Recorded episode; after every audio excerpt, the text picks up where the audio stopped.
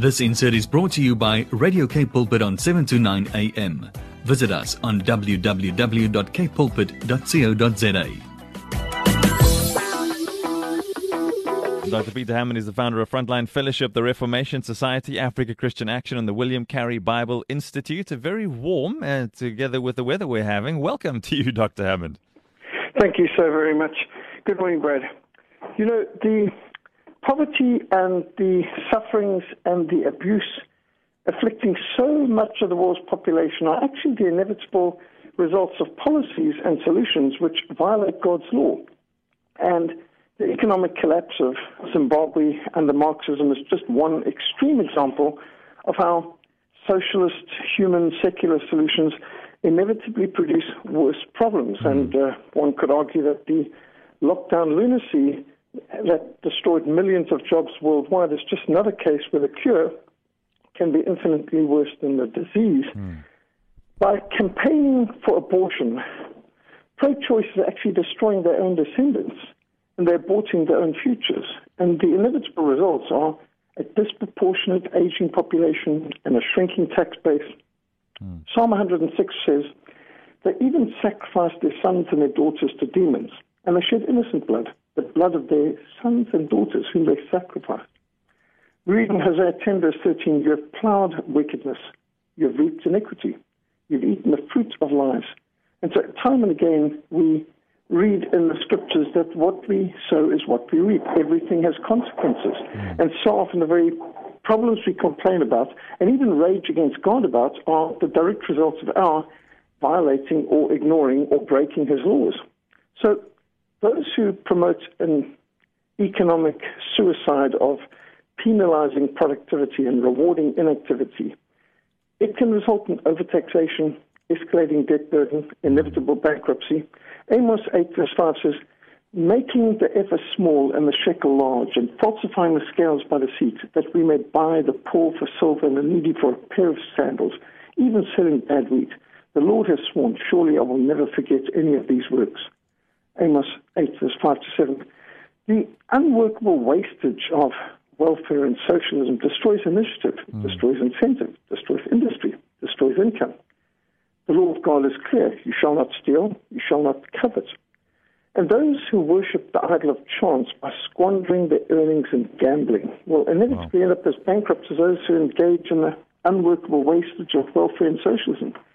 Treasures of wickedness profit nothing, we read in Proverbs 10 but righteousness delivers from death. He who has a slack hand becomes poor, but the hand of the diligent makes one rich. By forcing women into the workplace to pay mm-hmm. increasing taxes to the state, secularists have greatly increased the abuse of women, bringing about a dramatic decline in birth rates, intact families, well balanced children, and the abuse of women has seldom been worse than today. And Romans 1.26 says, For this reason God gave them up to vile passions, for even the woman exchanged their natural use for what is against nature. In Proverbs 14, verse 34, we read, Righteousness exalts the nation, but sin is a reproach to any people. Those who believe the lie of safe sex or who sow sex education and promote promiscuity, inevitably they reap the consequences of sexually transmitted disease like gonorrhea and AIDS, Humanists have rejected the law of God and instead they're promoting vigorously a situation ethic, amorality, mm-hmm. hedonism actually, they promote pornography, uh, even while they want um, free speech curtailed by calling it hate speech, uh, they want pornography to be unrestricted. And promoting gender confusion and perversion and comprehensive sexuality education, even in the classrooms and primary schools, the Bible says in Ephesians 5, verse 5, no fornicator, no unclean person, no covetous person who is an idolater has any inheritance in the kingdom of Christ and of God.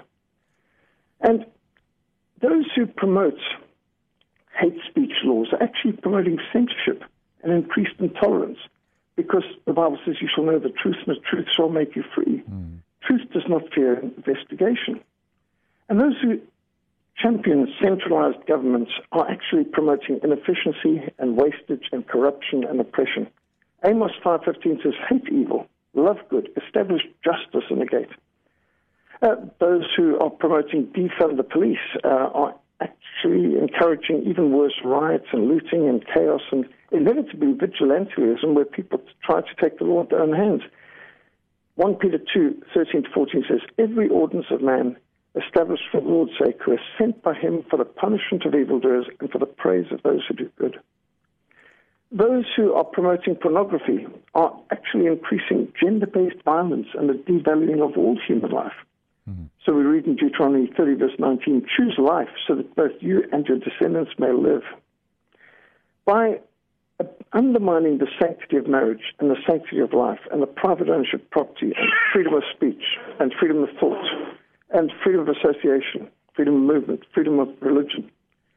Those who are promoting these violations of of Rights are inevitably undermining the essential foundations for a free, prosperous, and productive society. Secular humanism is actually a self destructive ideology. Hmm. Psalm 34, verse 12 says, Evil shall slay the wicked.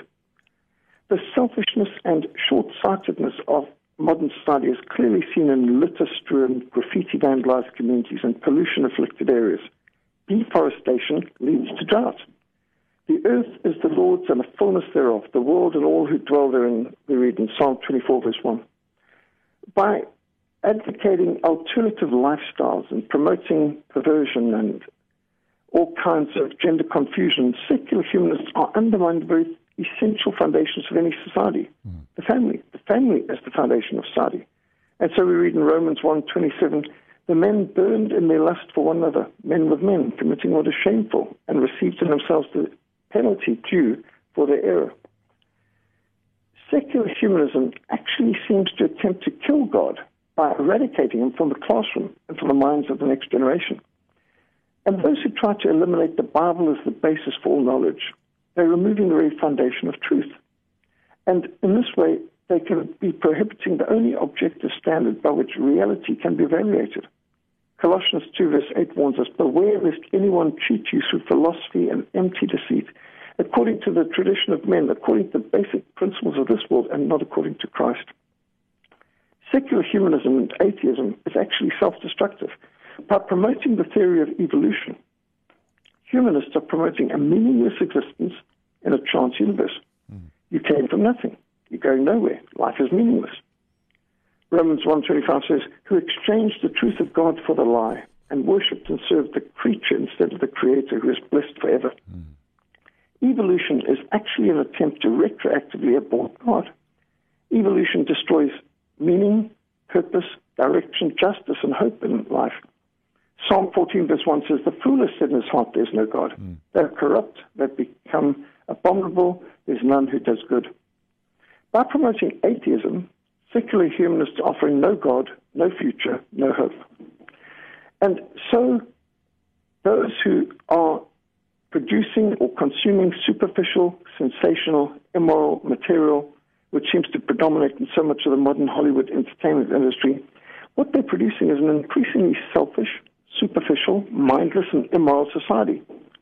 The word of God comes to us in Proverbs 4, verse 8. Whatever things are true, whatever things are noble, whatever things are just, whatever things are pure, whatever things are lovely, whatever things are of good report, if there's any virtue and if there's anything praiseworthy, meditate on these things. That's in Philippians 4, verse 8. And I believe continually we must be so careful when we evaluate the media that we are seeking to consume God honoring, mm. Christ centered, Bible based media, whether we're talking about entertainment, news media, education, let's be sure that we're not consuming that which degenerates, distracts, defiles, or provides disinformation, but that we are focusing on those who are focused on God and His Word and what is true and noble and just and pure and lovely and of good report and virtuous and praiseworthy. These are what we should be meditating on. This insert was brought to you by Radio K Pulpit on 729 AM. Visit us on www.kpulpit.co.za.